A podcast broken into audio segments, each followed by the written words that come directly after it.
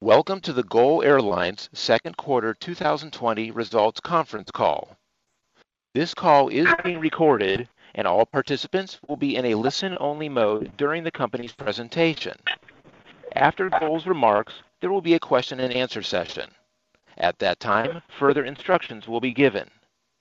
Should any participant need assistance during this call, please press star zero to reach the operator. This event is also being broadcast live via webcast and may be accessed through the GOL website at www.voegol.com.br/ir and the MZiQ platform at www.mziq.com. Those following the presentation via the webcast may post their questions on the platform, and their questions will be either answered by the management during this call or by the GOL investor relations team after the conference is finished.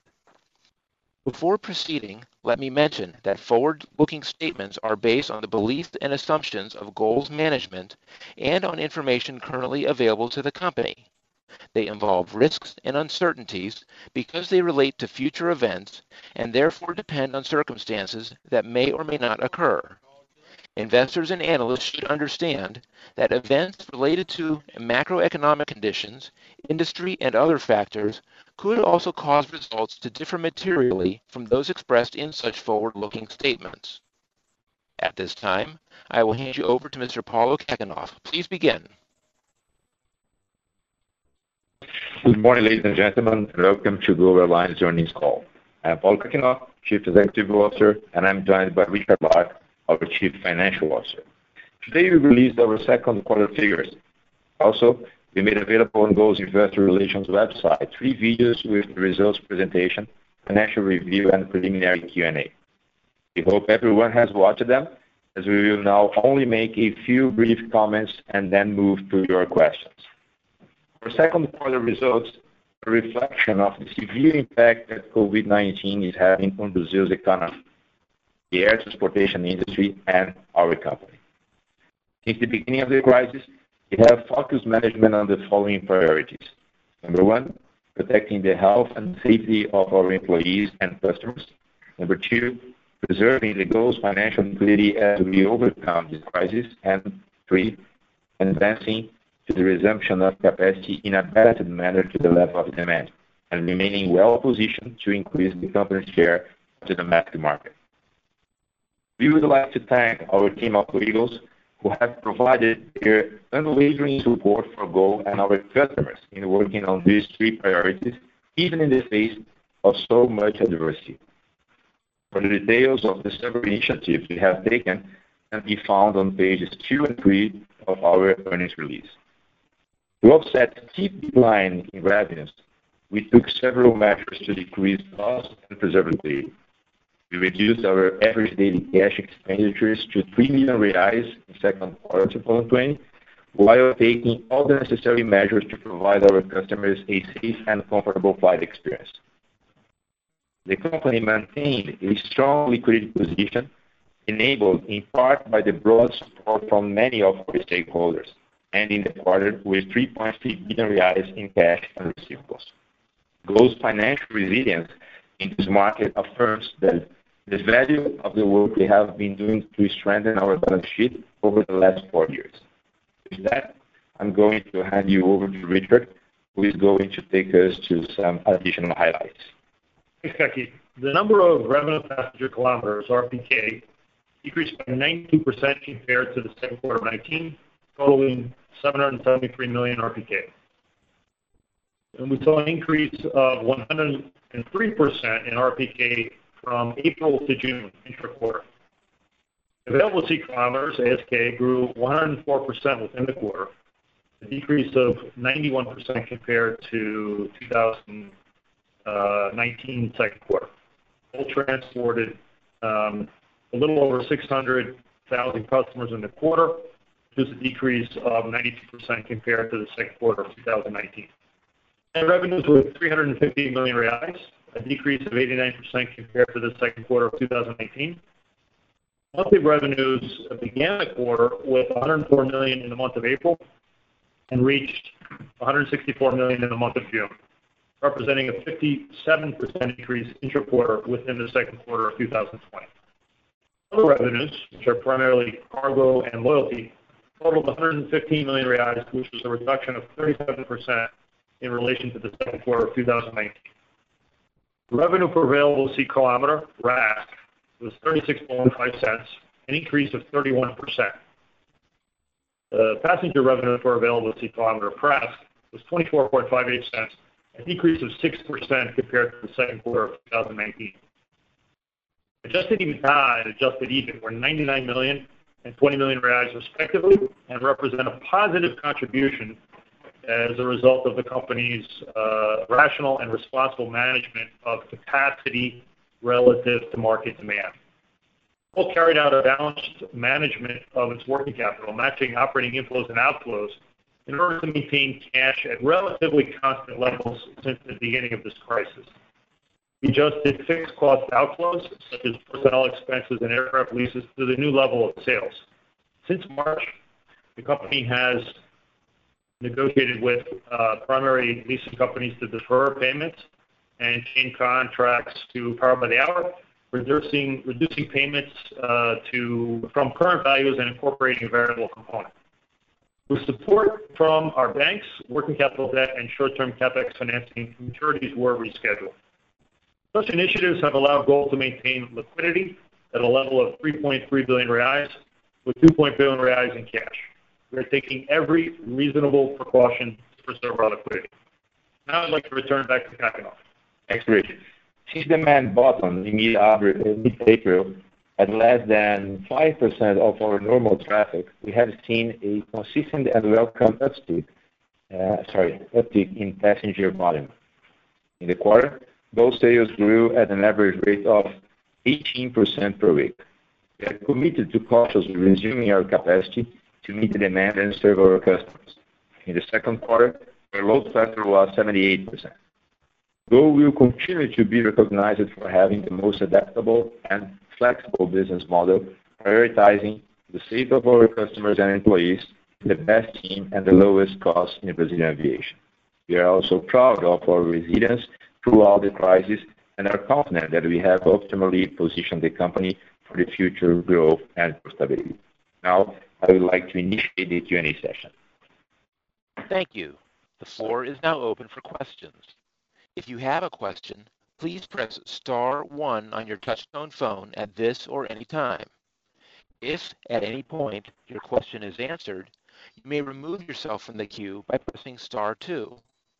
Questions will be taken in the order they are received. We ask that when you post your question, that you pick up your handset to provide optimum sound quality. Please hold while we poll for questions.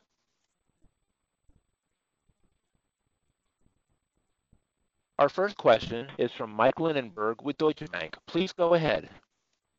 Oh, hey, good morning, Richard, Kaki. Um, I have a question I guess I would like to start on just liquidity and how we think about getting from the end of the June quarter to the September quarter. You know, you did provide total liquidity at September quarter end of 2.9 billion reais. It does indicate in the guidance that it is subject to several important initiatives that will be critical to get you to that number. Um, I guess I would point to you know, the after quarter um, agreement or announcement to do um, advanced sale of tickets to Smiles. It looked like that raised 1.2 billion. So Presumably that's one of the initiatives that you're referencing. Can you walk us through from end of June to end of September and just also confirm whether or not you know, that the ticket agreement with Smiles, that that is not in your June quarter number? Thanks. Yeah, like, you know, that that's not incremental cash. That's intercompany cash. Okay. Uh, so that doesn't change that doesn't change total liquidity. Uh, those numbers we're reporting in total liquidity are the consolidated total liquidity numbers. Okay. Uh, um, which includes how we manage you know, uh, group uh, working capital. Um, yeah. You know, But our liquidity initiatives, obviously, the the main liquidity is is uh is sales, uh, which are ramping up and following our network, which is based on digital analytics, which is identifying where demand is. Um, as of As of last week, we're firmly at a run rate sales booking rate of around 10 million reais a day.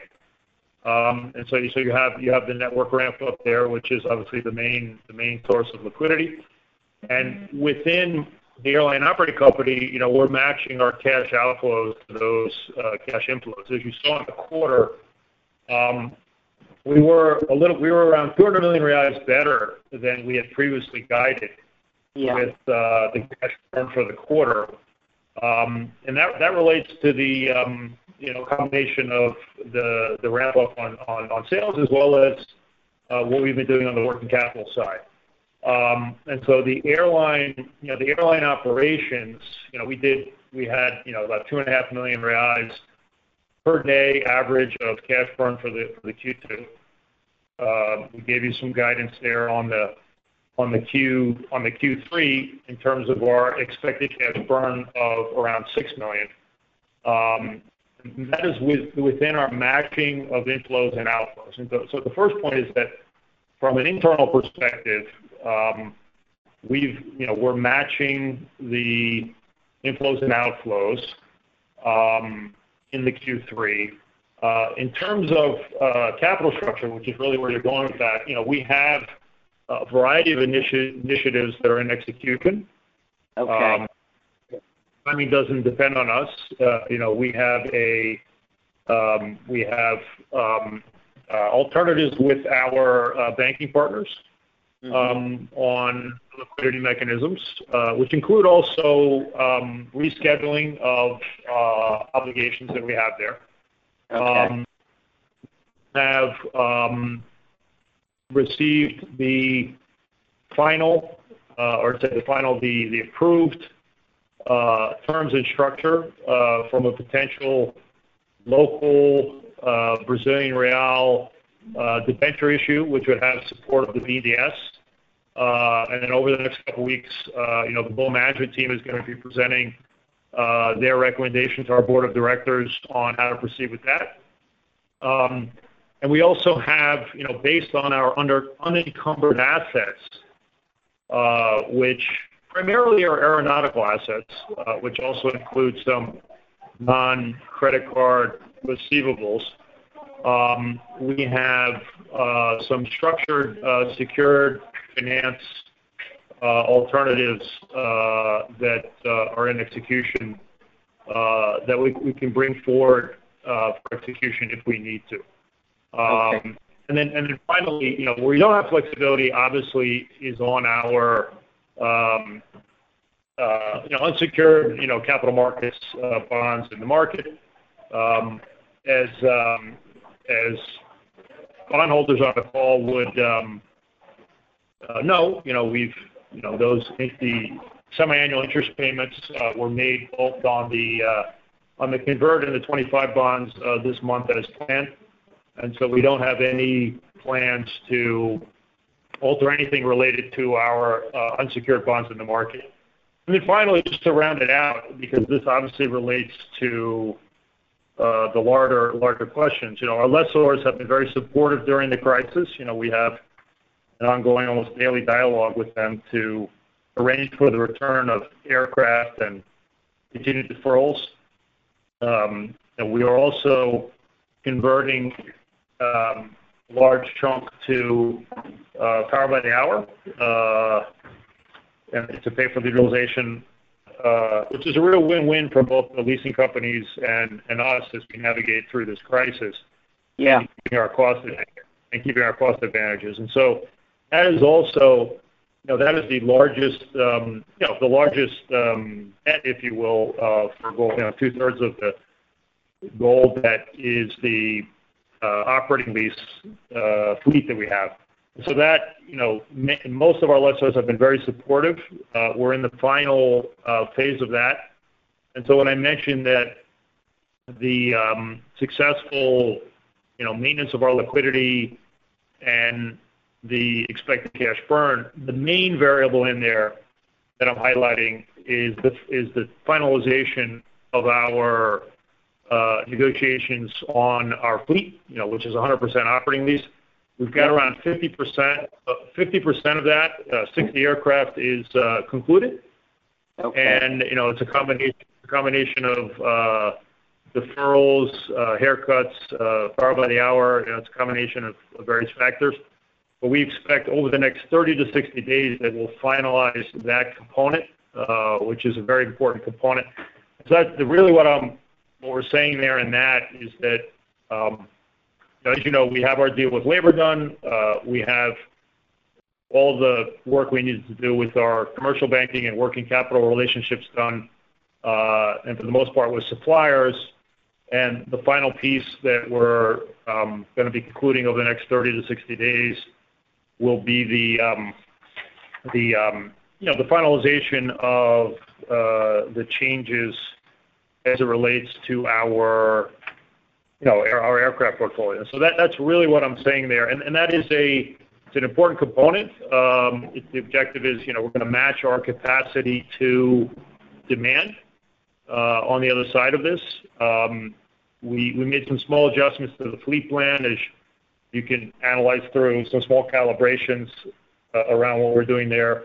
But probably, you know, the most important component with which we still require, Um, um, you know, significant support from our various stakeholders is with the um with the the operating lease uh, lessors that we're working with. And so that that's really what I'm highlighting there in that comment uh, on the critical nature of some work in progress relates specifically to what we need to finalize in the short term on aircraft. Okay. So that that's helpful. When I read that, I thought that maybe that was more in reference to the BNDES loan, which it sounds like that that seems to be a lower hurdle, and you're gonna get that done. Can you just remind us about the magnitude of of that potential transaction? Both, you know, I guess it was that public-private partnership with the BNDES. What's the potential proceeds, kind of rough estimate of of what you're anticipating? Well, that's you know, what's in there, uh, what's in that uh, potential financing is 2 billion reais, so you know, around $400 million. Okay. Um, Five-year debenture. Um, you know, there there still is work that needs to be done from an execution perspective. We have the, um, you know, all the due diligence and the structuring work is all done. Yep. We, we now, and they're approved with that also. Um, what we need to uh, work on now is the execution of that and how we would fit that into our uh, business plan. Uh, you know, the main use of proceeds for that obviously would be either cash cushion slash you know, working capital. Um, it's a local financing um, that started in March. You know, it's the Brazilian government. Yep. It took a long period of time. But pretty much from the beginning, we we said that we thought that it would take until the end of June to finalize the initial phase, and that that's pretty much what happened. It went a little bit into July. Yeah. Um there But um uh but we still have There there still is a a runway in front of us on that of at least a couple of months. I mean, it's not something that's gonna be coming into the uh the cash cushion, Um, you know, in the next 30 days. I think that's at least 60 days off before we would uh, be in a position to have uh, a funding on that. There's still a lot of work to be done, but I think um, perhaps the news is that the uh, terms are finalized and um, we can, you know, subject to some final points, Uh, begin working on an execution. So so Rich, though, you said 60 days, that gets me to 930. I'm not it sound I'm not sure. Is it is it in your 2.9 billion reais or is it? No. Oh, oh it's not. Okay. That's that to me is very important because that's a- No, no. It's not in our it's not in our business plan uh, today.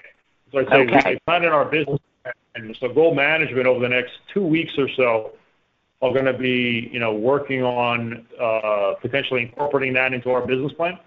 Uh, okay. That is not in our business plan. And all that we communicate with the market is a reflection of what's in our business plan. We've been pretty clear about that since the beginning. We've kind of said it's not in our business plan.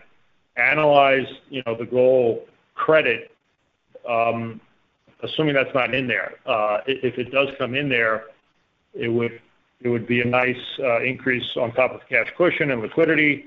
Absolutely. And allow us to allow us to finance the ramp up. The main the main how we view that from a corporate finance perspective, that's basically working capital to help us finance the uh, recovery and the ramp up.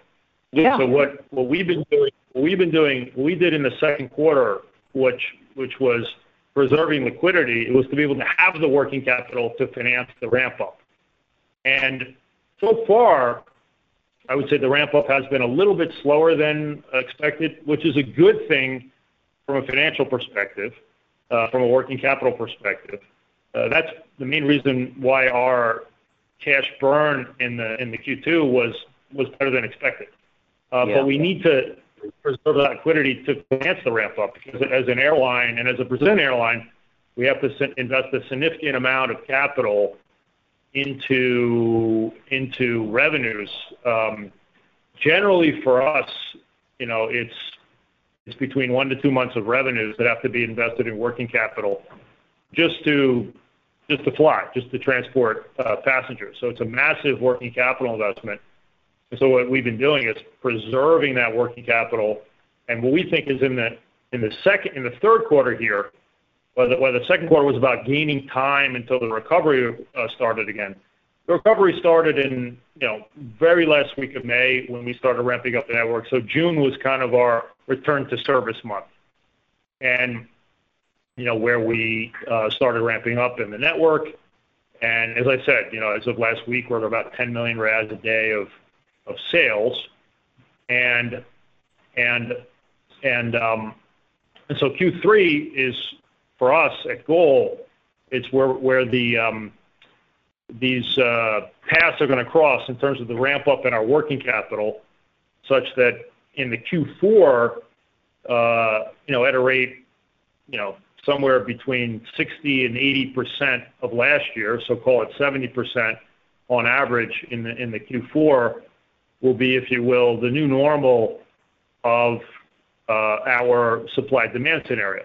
And so the Q3 uh, for us is a bridge on rematching of the assets and liabilities, rematching of the inflows and outflows, uh, operationally and financially to get to this new normal in the Q4. That's how we're managing here at GOL. Obviously, you know, it's domestic. It's Brazil domestic, and that's the uh, information set that we're managing here. That's the demand set that we're managing here.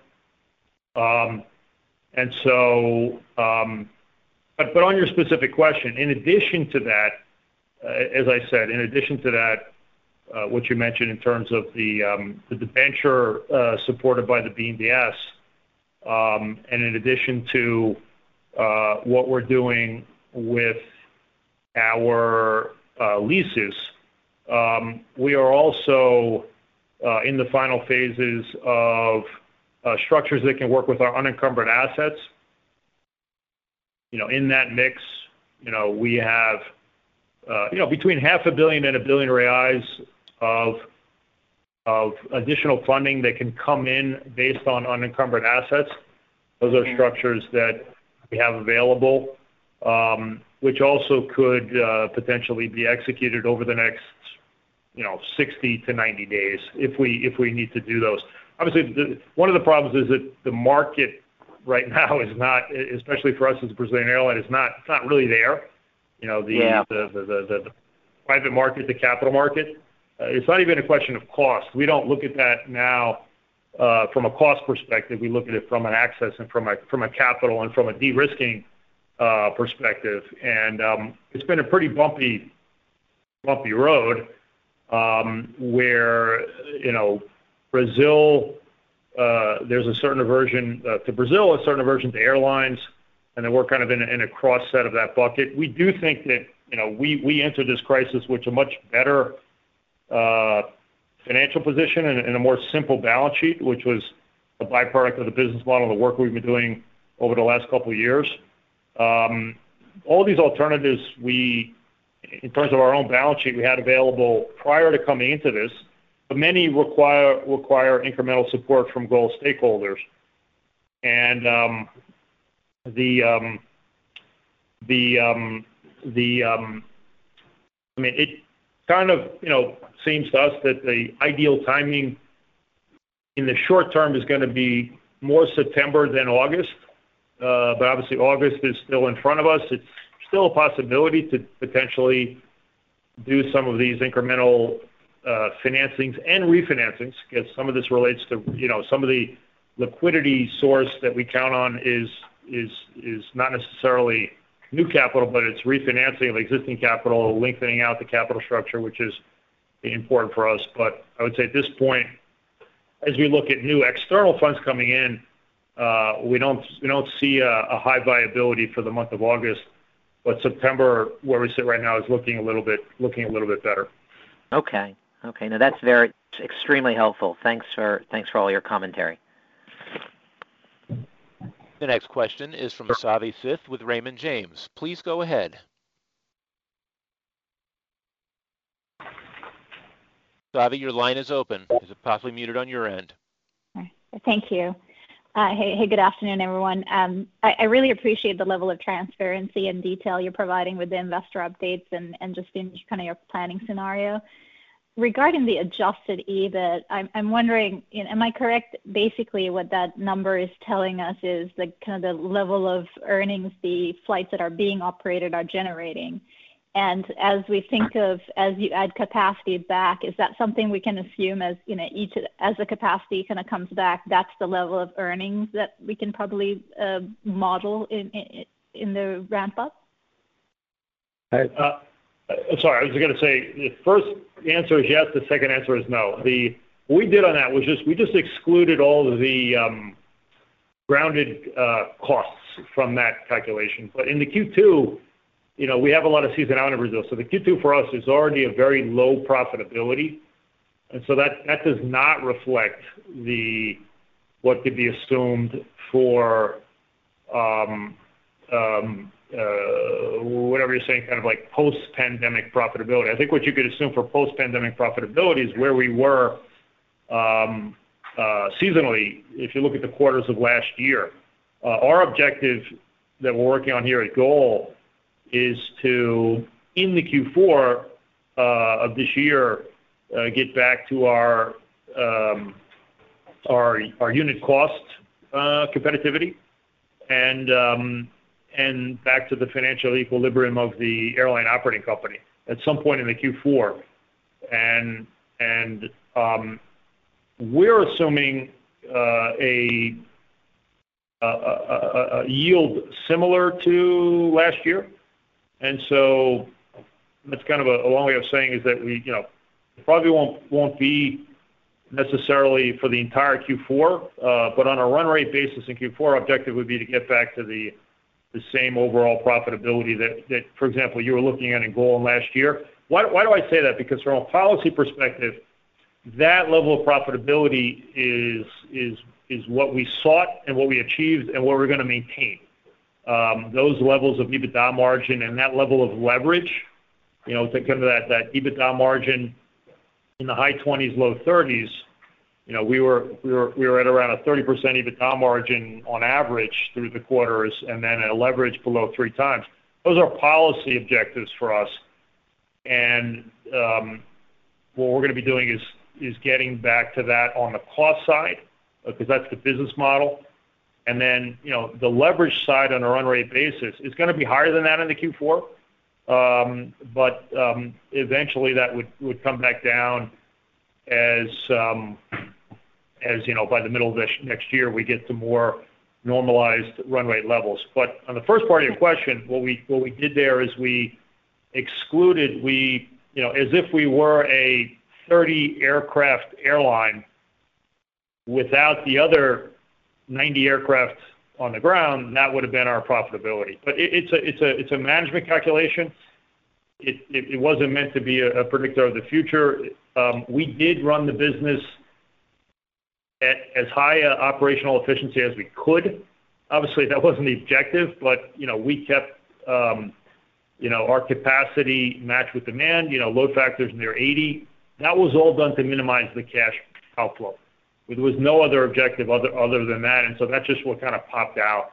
But we just provided that just to give you an idea of how we're managing the business. And um and and and and then two things will happen. One is that obviously we're gonna be losing, Um, eliminating from the fleet, um, aircraft this year, get down to around 102 aircraft in operating aircraft uh, by the end of the year. And then we have the flexibility also to take out additional aircraft next year and and 2022 if we need to. And then we also have the MAX uh, return to service. So we have a lot of flexibility to match capacity uh, with demand. On the downside, Uh, if you will, we have a we have a natural hedge. If the recovery is slower uh, than expected, we have a natural hedge to adjust capacity. And in our business, capacity is cost and cash flow. And so reducing the aircraft uh, means that we'll be able to keep our unit cost in line. Savi, the overall objective, it's all about the unit cost. Um, in the revenue bucket, you know, in the short term, it's much more leisure and VFR. Uh, but given the capacity that's coming out of the market, uh, um, you know, we do expect at a minimum yield and PRASM uh, stability at least through the end of this year and then the beginning of next year. And tied to that and your response to Mike, so if if business demand doesn't come back in a meaningful way, what would that kind of 65% of 2019, uh, I think it's 30% of 2019 in 3Q and 65% of 2019 in 4Q, what would that look have to look like if you don't get the business demand that comes back in a meaningful way? Hi, Savi. Ian here. Actually, it's pretty hard to answer to this considering that uh, the situation is still pretty fluid. You know, we cannot uh, have a sharp forecast when the business travelers will really resume their uh, uh, typical travel partner, uh, sorry, pattern that they had before. And what we have also demonstrated so far is more or less the current level of yields, considering that most of the demand is composed by the VFRs. So I mean, as long as we have basically only the VFR segment getting on board, combined with those uh, who need to travel at the moment, I mean, the health agencies, uh, the infrastructure workers, this kind of stuff, I believe that uh, the yields and the revenues will stay at the current levels, those ones we have demonstrated in the second quarter. Therefore, I believe this calculation is pretty much useful to you guys, uh, because you can have a better uh, flavor on uh, what's the market about at the moment. And but personally, I believe that the business travelers will come back in a stronger way from September on. But this is really really hard to to tell at the moment. We cannot have an accurate forecast. You know, if you wanna think about it in terms of our business, you know, in our business, you know, normally about 70% would be of our traffic would be um, would be um, uh, traveling for business purposes. And within that bucket, you know, 25%-30% or so percent is corporate, or think about it as large corporate, you know, large uh, the large Brazilian companies uh, transporting their employees around Brazil. Um, That's not there right now, that component. And so when that component comes back, you know, that's a a 25 to 30, 35% bucket of of, of sales and revenues that's not there right now. And that, that is what is not going to come back in until there's a more uh, solid re-engagement of economic activity. Um, in the VFR, obviously, there's a lot of autonomous, um, independent, uh, uh, you know, SME, small company business traffic, uh, that, you know, that's not subject to corporate travel budgets. As Ian was saying, the expectation of that is a September, October coming in, and that's consistent with some of that guidance we've given on our network. Right now, we only have, um, you know, pretty good visibility, you know, through August and September, you know, where we have in our network. And we're selling well, and we're doing very high load factors, which is an indication of how good we're doing in terms of uh, predicting where the demand is. But you know, the August uh, capacity being at 30% of 2019 and the September being at 35%, uh, we've got a pretty good handle on that, and that's it, because that's coming out of the data analytics. As far as the Q4, that is gonna depend on uh, corporate travel coming back uh, for us here in domestic Brazil. Uh the the you know the the intentions of the uh of the of the government uh, are aligned with that. Um, here in Brazil, you know, normally July is the uh the winter vacation month, school vacation for a month, and we'd have schools functioning in in August normally. Um, you know, you know, here in the Southern Hemisphere, it's just that that would be kinda like your July is like your December, January winter break, and then August would be kinda like February. We're not gonna have that this year, uh, but schools are expected to reengage in September, uh, with all the related issues related to that. Um and we do see from our relationships with our corporate clients, Uh, an expectation of starting to authorize for um, employee travel starting in September, uh, but it seems more heavily weighted to October. You know, with our big corporate clients, you know, like, you know, our big corporate clients are the Petrobras and the Vales and the banks and the construction companies and the energy companies and the real estate companies of Brazil, which right now are not uh, spending on sending their employees around Brazil. So you know, we think our network plan that we've articulated here for GOL uh, to you guys, uh, we have a pretty good visibility on that through September, which reflects the more uh, weight on the VFR. Uh but we don't have the visibility on the Q4. You know, and it's very easy for us to ramp up quickly within a very short period of time. Generally, the booking curve in Brazil is sold, normally sold on a 60- to 90-day basis. Right now for us, that's, you know, it's being sold around on a 20-day basis. So it's a very short-term decision as the ramp up is happening gradually.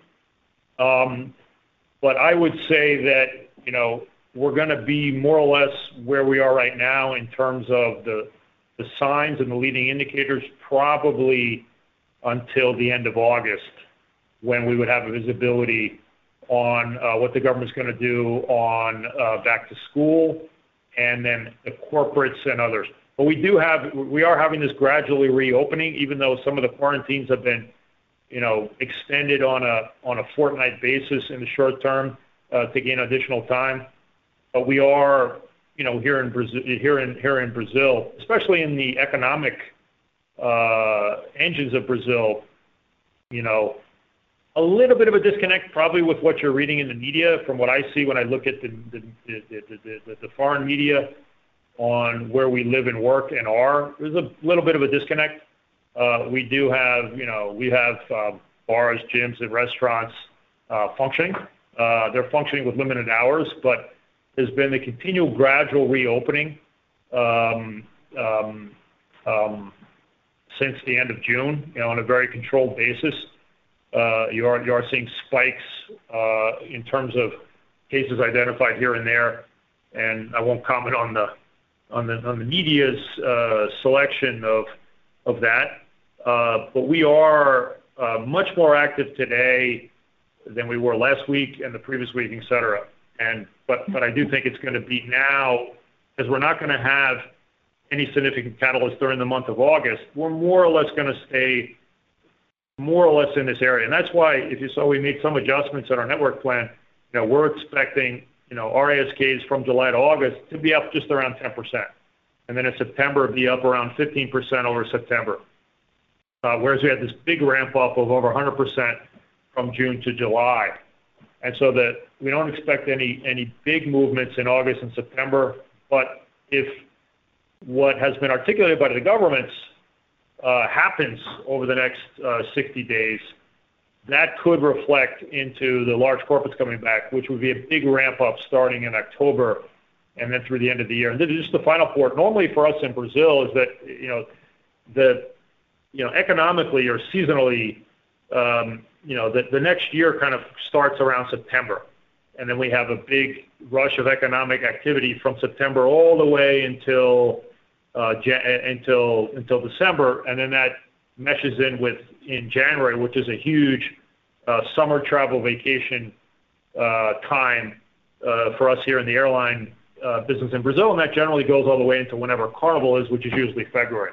And so Seasonality-wise, the worst part of our year is behind us. And so now we now we normally would be ramping up for the push to the end of the year, which is our biggest overall piece of time. And that seems like it will kind of mesh in with what's going on with the uh the um uh the continual gradual easing of restrictions on mobility and things like that, you know, just kind of gradually through the year. And then going back to what I was saying before, on the financial side, that's a good thing because the more kind of Uh, measured and gradual um, the ramp up is, the better for our working capital. Uh, if we have a quick ramp up, it will put a lot of strains on our working capital, and we probably would need some external financing to try to help manage through that. So that's kind of the, you know, the line that we're walking. That's helpful. Okay. That makes sense. All right. No, thank you both.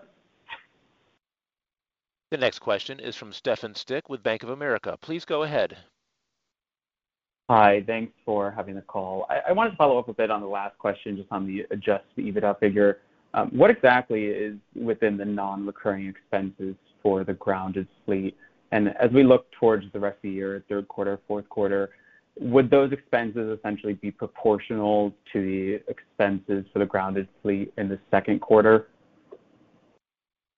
The second part of your question, yes, Stefan. I think we'll probably break that out for the third quarter also, and then in the fourth quarter, we won't anymore because part of what we're doing is we're, you know, we're ridding ourselves of the excess capacity of the aircraft, and that and that is gonna, you know, that's ramping. You know, that'll that'll match at the end of the year. Um and so in the Q3 also, there'll be some transitions on that. Uh but it's basically all the, you know, it's the fixed costs, depreciation, and other things. You know, if you look in the release, we kind of broke out the components that are in there. And if you uh, needed that information, uh, we could provide that offline. I don't wanna use up the time on the call here today for this, but I don't think it's gonna be that useful to predict anything. Um, um, I think um, the best way that it's constructed is just uh, whatever the operational fleet is gonna be, and then the unit cost related to that. But uh, I can provide you that data offline if you have the intellectual curiosity to look at it. Um, um, but it's basically all the um, uh, what do you call it? The uh uh also the Um, um, expenses that aren't necessarily to run the operations that basically relate to all the aircraft. You know, we had roughly 87% of aircraft grounded in the in the Q2. Uh, there's a chunk of costs just related to that which aren't uh, focused on the operation. Do you have any other questions? Uh, yeah. My next question is just on CapEx guidance. What are you cutting back on in the third quarter to get down to 130 million reais? Well, basically, it's a combination of uh, postponements, deferrals. Uh, we also, as you saw, we slowed down a little bit uh, the aircraft redeliveries to save on cash. Um but it's, you know, our main CapEx item is engine overhauls, which we do have the ability to kind of program those and ship those around. Um, eventually, there's a catch-up on that, but we can match those better with overall operations. Uh, there's some technology CapEx that we have uh, uh, suspended as well. Uh but the main part is on the um is on the uh engine overhauls. And then finally, as you saw, because of our deal with Boeing, we um, eliminated all the PDPs. And so part of that also relates to the to the PDPs based on our negotiation with Boeing. Okay, great. Thank you. The next question is from Gavin McCune with Amundi. Please go ahead. Yeah. Hi, guys. Hope you can hear me okay. Yeah. Hi, Gavin. Hi, Richard. Hey, Paul. Um, can I just ask uh, two quick questions if I might? I'm curious um, if you could talk a little bit about your expected impact. Uh, you kind of referred to this already, but just curious to ask it again, if you don't mind directly, the number of cases in Brazil continue to ramp at a pretty strong rate, uh, pretty scary rate, I'm sure, for everyone living there, based there. But I'm just wondering how you think about that impacting demand. And then I did just wanna follow up. Obviously, you referred to an assumption to pay the Delta term loan. Is that 100% gonna be the case at this stage? Just maybe, hang on. Maybe just uh, to understand your question. Your first part of your question was the number of coronavirus cases. Um, Impacting demand recovery. Impacting demand, yeah. Um, demand for air travel. That's somehow interesting because, uh, you know, it's not the fear of flying that is preventing people to take the planes. Actually, we saw the demand jumping from, you know, less than 5,000 customers per day to the current 30,000 uh, level at the same time that uh, the COVID-19 was negatively evolving. I mean, the number of cases uh, was growing up at the same time the demand was resuming, that it was recovering. So this is not that people, Uh, it's not the case that people is preventing of flying because they are uh, fear of getting in contact or get contaminated. It's more the economy uh, being paralyzed due to the hotels. Those who are closed, the companies that are keeping their employees working at home. So I mean, the expectation is much more Uh, related or the demand is pretty attached to the government's uh, decisions related to how uh, fast they will relax the social distancing measures. That's Yeah, part of it too is, you know, what they're doing is managing that managing the um increase the rate of increase in mobility and restrictions to keep the capacity utilization of the healthcare system um, below 100%.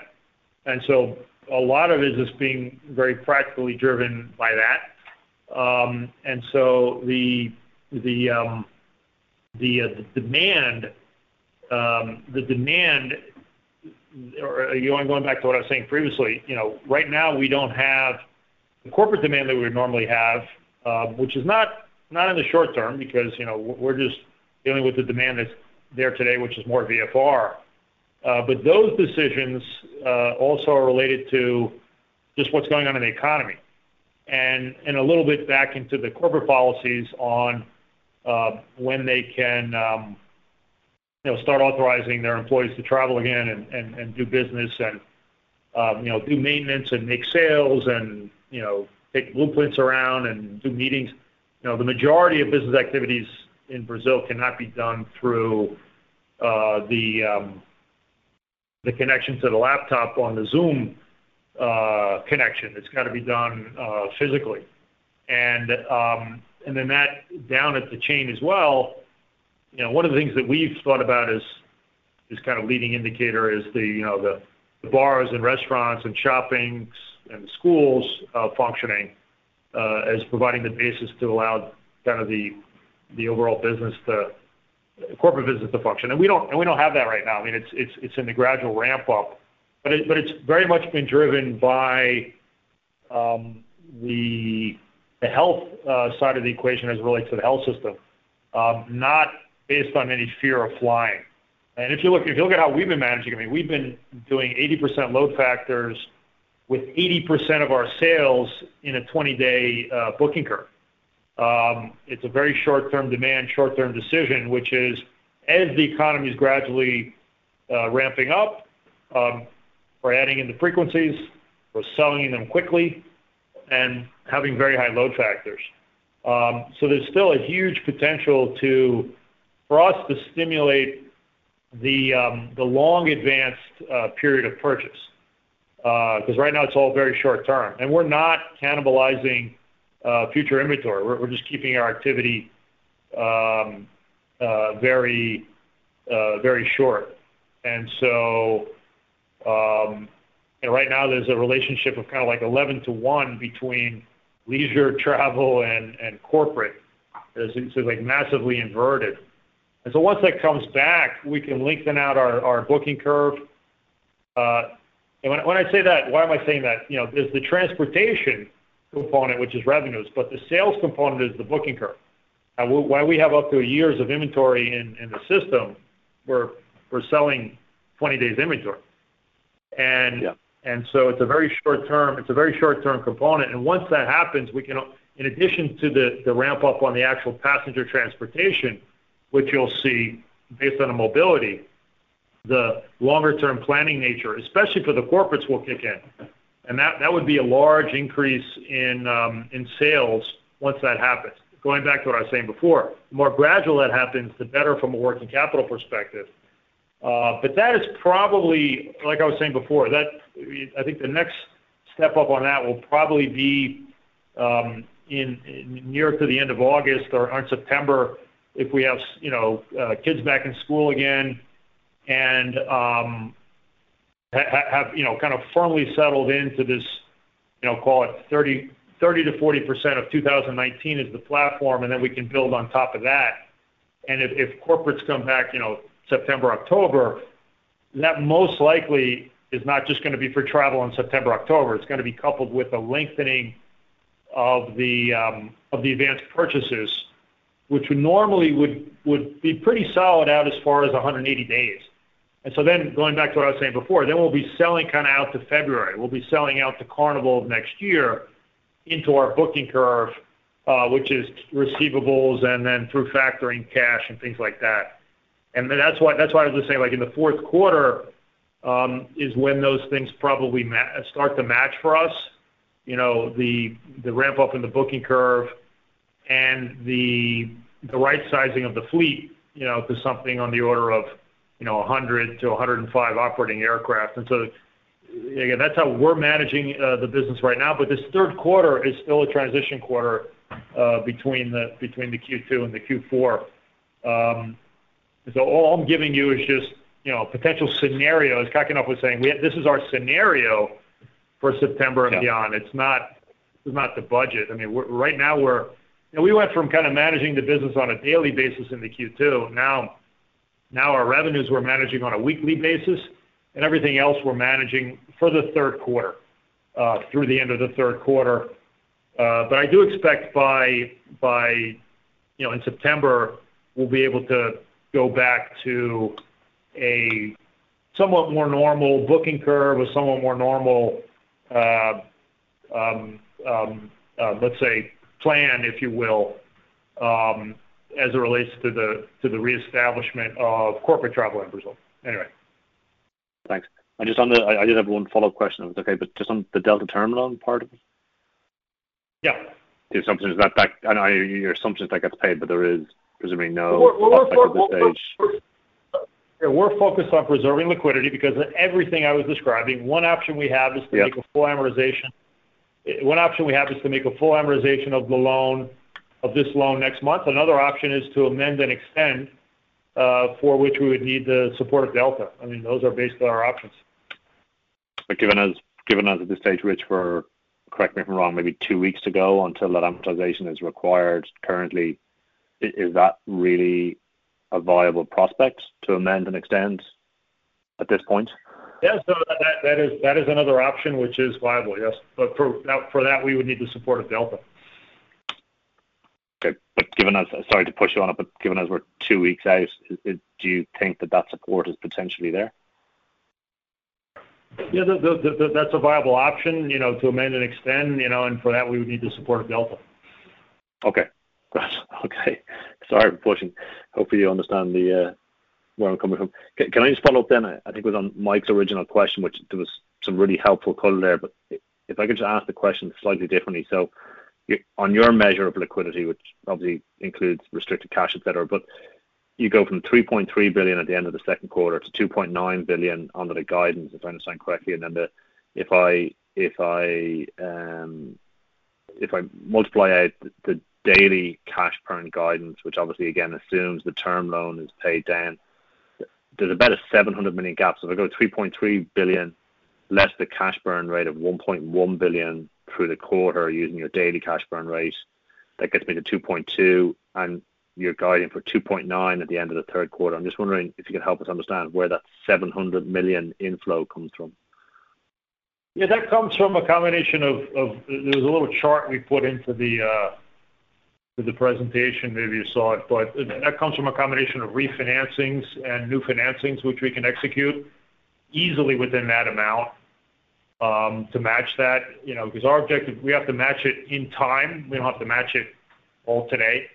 And so matching in time, and you know, through a combination of refinancings and um and um and and and then the other component. And so that's, you know, as you think about it from a capital perspective a capital structure perspective. But then in addition to that, it relates to what I was mentioning in the first point and the previous points, which is basically not cash from revenues, cash from sales, which for us are receivables. And so you know, normally we'd be at a at a steady state, you know, on average of something around, you know, 1.2 billion reais of sales per month, which would come into our receivables.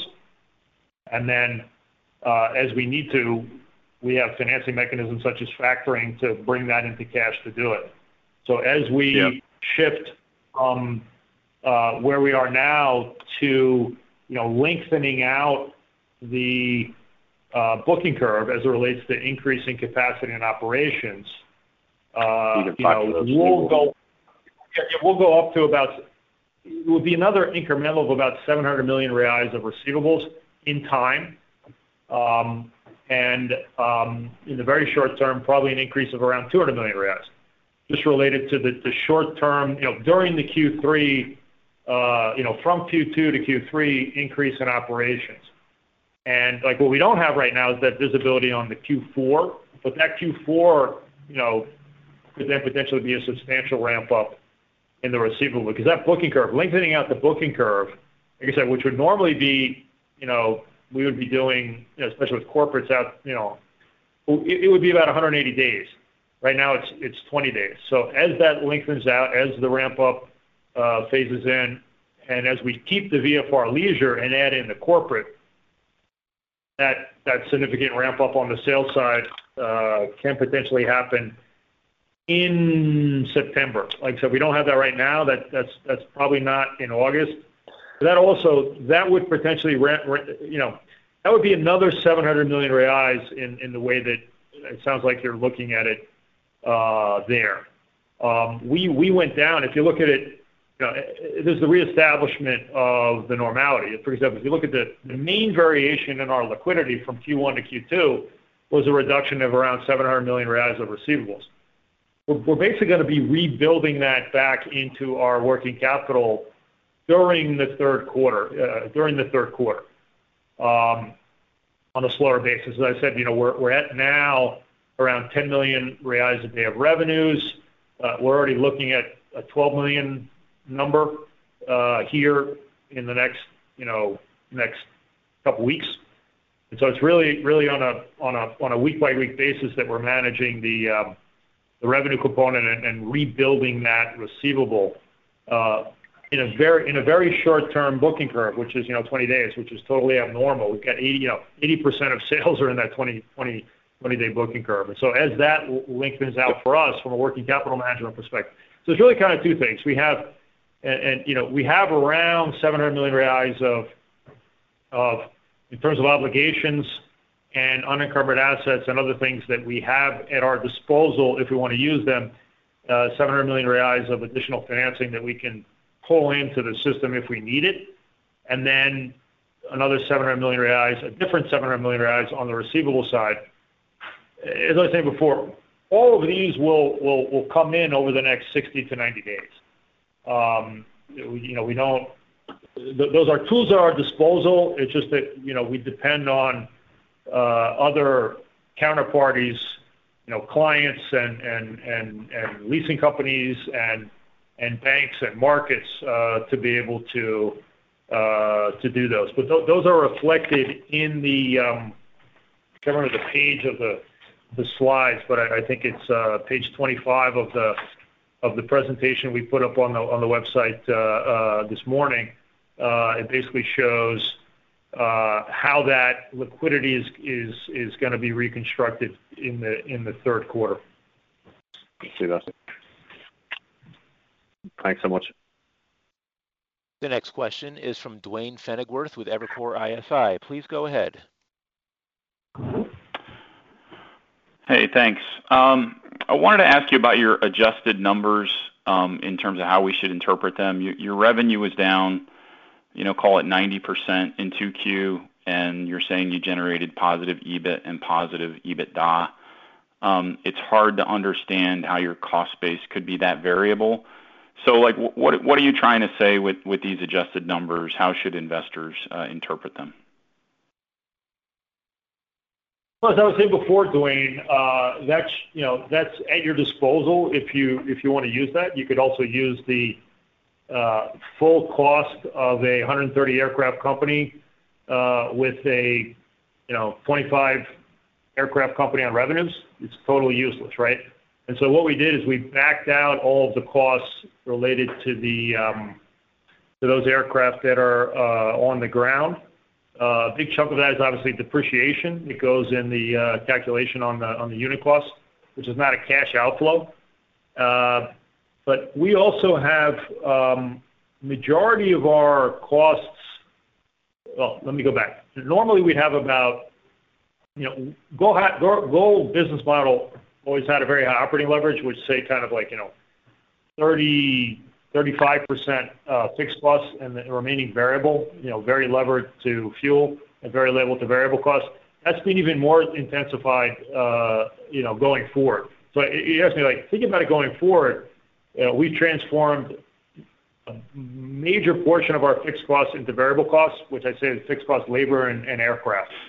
And so there is gonna be a pretty good matching with our costs with revenues going forward, at least for the next 18, 12 to 18 months, um, you know, both with labor and uh, aircraft. Now, the component that you can't transform into a variable cost so easy is depreciation. Um, but in the Q2 there, the major item is uh, depreciation. What I can do, though, is I can provide offline as opposed to kind of going through the um,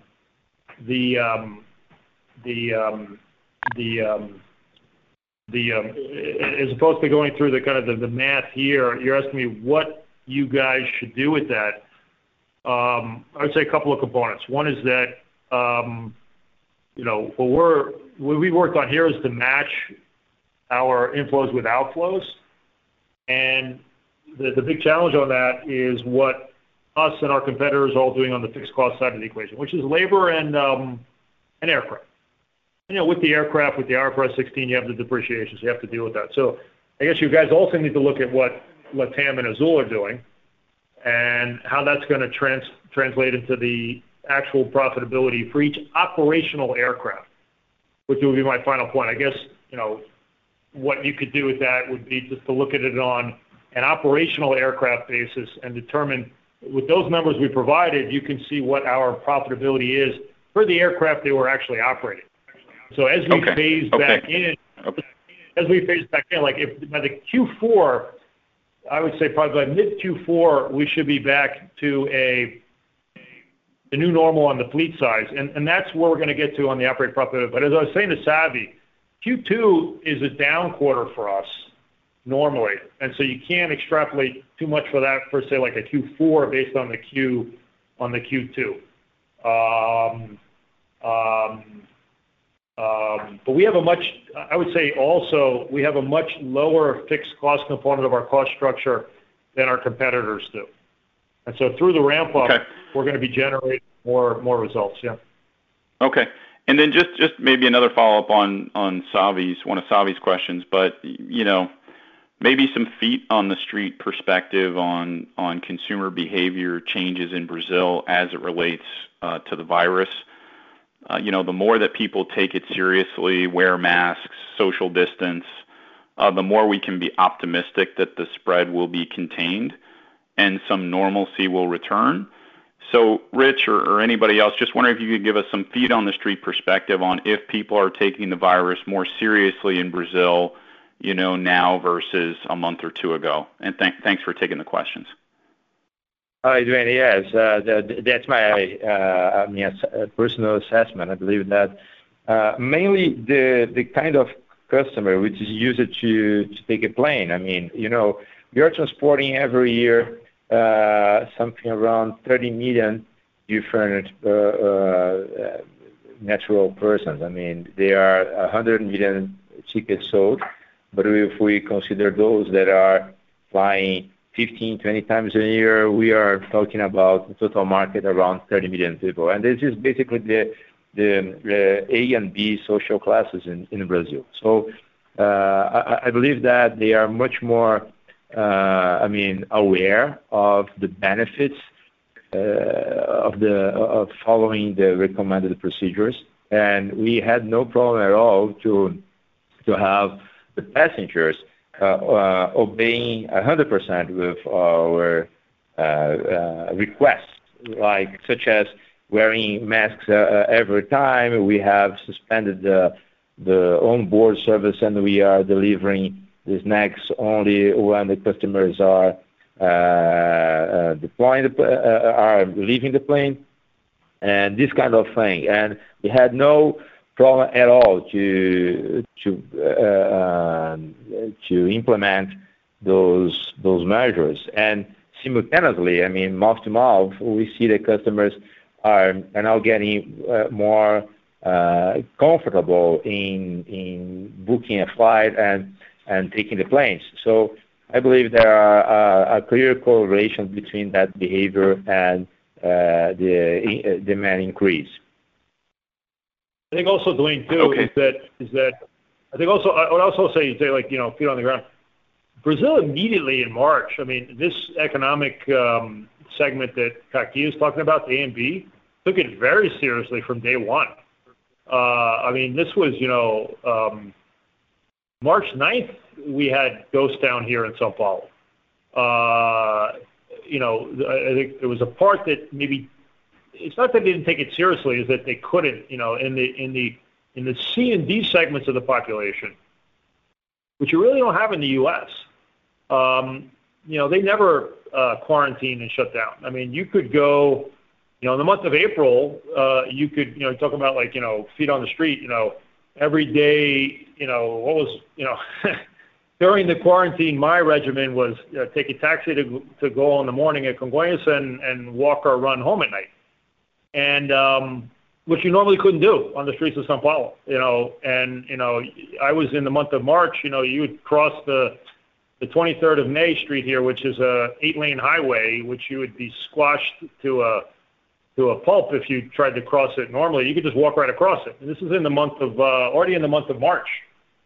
But on my morning taxi drive, you know, so I would go into the the back of the taxi with, you know, all the plastic uh, protection and masks and everything, and the guy would just tell stories about, you know, in the morning, he was out in in the poor areas of São Paulo, where, you know, bars and restaurants and everybody doing stuff. So there was like two different realities. And I think part of what you're seeing in the reflection in the in the, in the numbers coming out is those two realities. I would say that the AB component of Brazil did a really, like, exemplary job of, of quarantining March, April, May, and and even so today. I mean, you know, a quick. I think culturally in Brazil, there's a much um, more, let's say, um, uh, how would I describe it? Uh, following what authority has requested you to do, uh, much different than the U.S., which, you know, some people kind of took this flag of, you know, in defiance of what somebody else was telling you to do.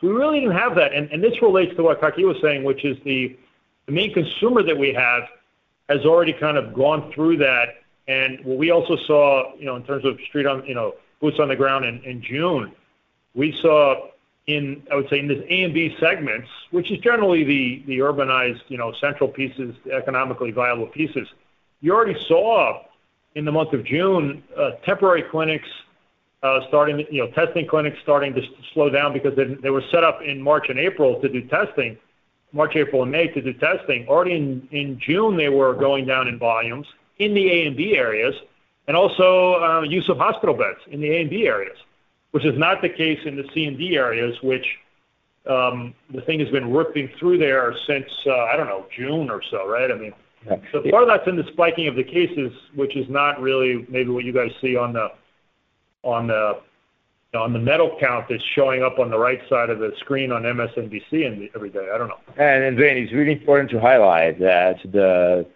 I mean, the, the C and G social classes, they they always, um, uh, I believe, they always got the willingness to to follow the authorities, but some of them they simply couldn't.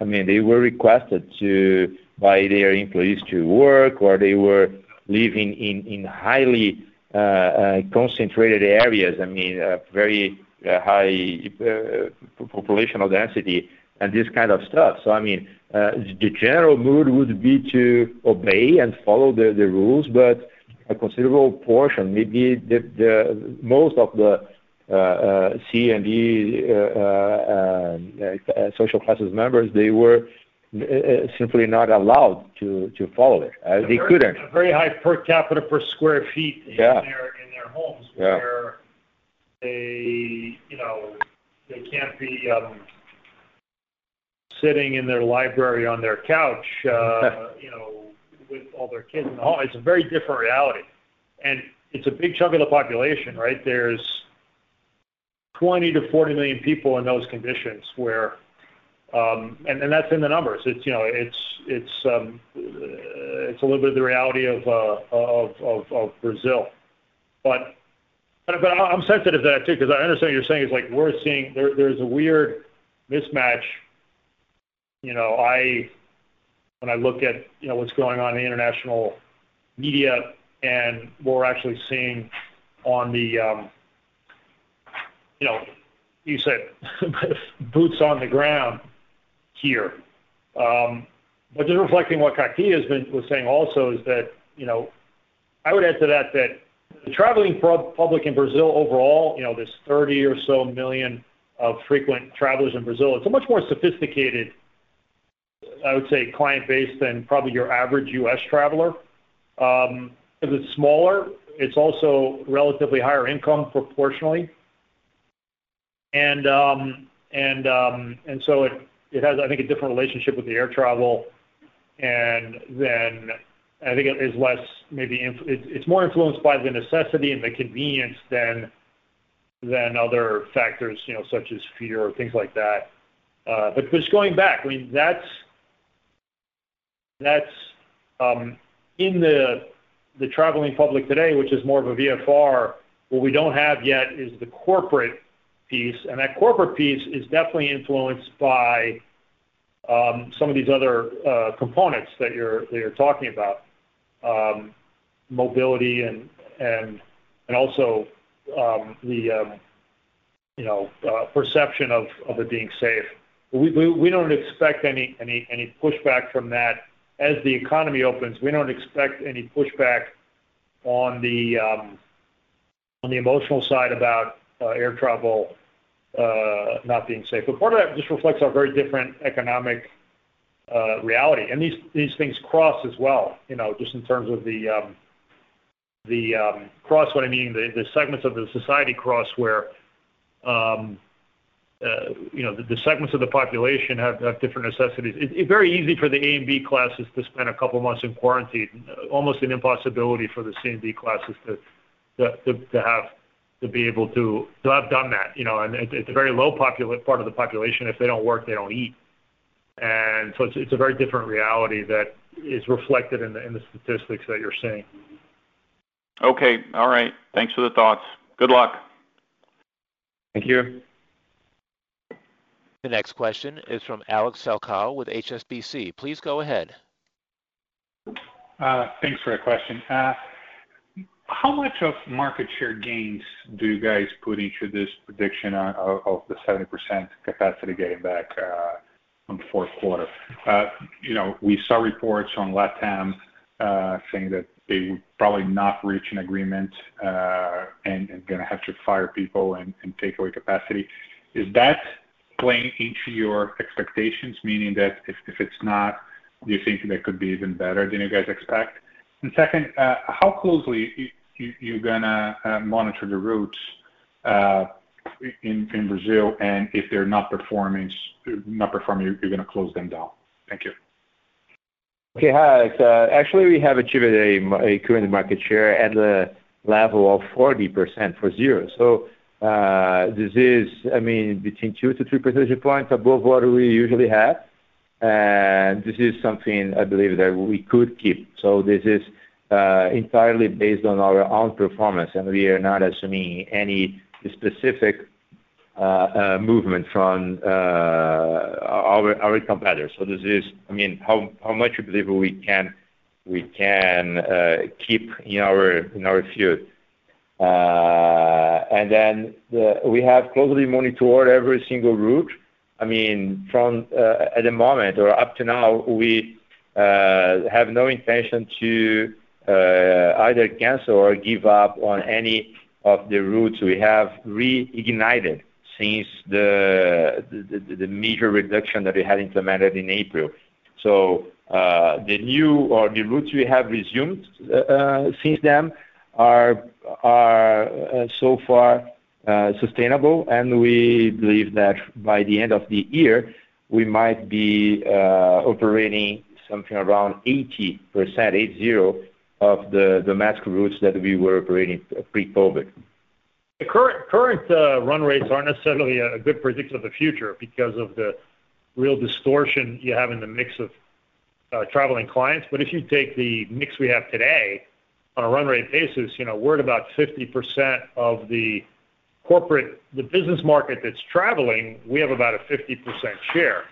Uh, we know that, you know, from the data that we look at. But that that's obviously with a significantly reduced market and somewhat inverted, where um, the large portion of large corporates are not traveling. And so um I don't think that's a. Uh, I mean, I think market share statistics are pretty useless. But that derives from the network. Uh, you know, GOL has a network that, you know, it's been built over 20 years, but it is the um, most um, uh, present in the main business markets, uh, with, you know, our capacity is put where the main business market, business travelers wanna travel, and therefore it's the most linked into GDP. And we also have the highest, you know, Uh, us and LATAM, uh, you know, it's about a 90% overlap with LATAM's uh, route network. And uh you know, similar to what we saw in the Avianca Brazil situation at the end of 2018, beginning of 2019, that company had around a 90% overlap with GOL. And so, with what LATAM is doing, there's probably a big chunk of passengers that normally would have been traveling on LATAM's network that are traveling on the GOL network because it goes where they wanna go. Um, I don't know. Did that answer your question? Yeah. No, it does. It does. Thanks for that. And if you can, I'm not sure you can disclose that. How much of that is Ponte Aérea specifically? Meaning, uh, you know, how much does the São Paulo-Rio route has to work for your uh, predictions to work? So uh, I'm not sure if you can, you know, disclose that, but it would be interesting to see how relevant it is. I'm not sure that I understood correctly your question, but I believe that the shuttle, uh, I mean, uh, uh, the flight between São Paulo and Rio de Janeiro would be sustainable, I mean, in almost every way. This is because we can reallocate these slots to operate other routes in case that we should reduce the number of frequencies between Rio and São Paulo. So I mean, it could be 10, 20, 25 Uh, uh, uh, each way route per day without any problem. That wouldn't be a minimum level, if I understood correctly. Yeah. Normally, I mean, we don't have, you know, a high portion of our passenger traffic is connecting traffic all around Brazil. it's even higher now. You know, it would normally, you know, if you go pre-pandemic, maybe that was like 25, 30%. Now it's above 30, you know, 30, 35% connecting traffic, uh, you know, very optimized. And that's a function of demand. Um, but, you know, normally, you know, the, if you just want to isolate, you know, Rio Sao Paulo shuttle, like, you know, 10, 10% or so of revenues. And so it's a portion of the overall uh, mix. I mean, the, the GOL network is, is pretty diversified. And, um, and so it, it's not, you know, in terms of domestic Brazil, it's, it's, it's the, it's the economic footprint of Brazil. And, we can adjust around in the ramp up here. So that, that's not, that's not really a point there. Um, we're to have to jump. I'll speak in front of the operator, but we have to jump on uh, in uh, in five minutes to our um, Portuguese uh, language um, conference call. And so we're to need to cut off now. There are there's another couple of people in the queue on questions. We're not going to be able to go to those now, but um, if you guys could just you know just shoot us an email, or we can talk later. Um, and so you know with that, uh, we're going to uh, wrap up. Uh, we have to wrap up uh, the English language call here. Thanks, Rich. Ladies and gentlemen, I hope you found our presentation very helpful. And If not, just give us a call, okay? We are available to you. Thank you very much. Have a nice day. This concludes the GOL Airlines conference call for today. Thank you very much for your participation, and have a nice day. You may now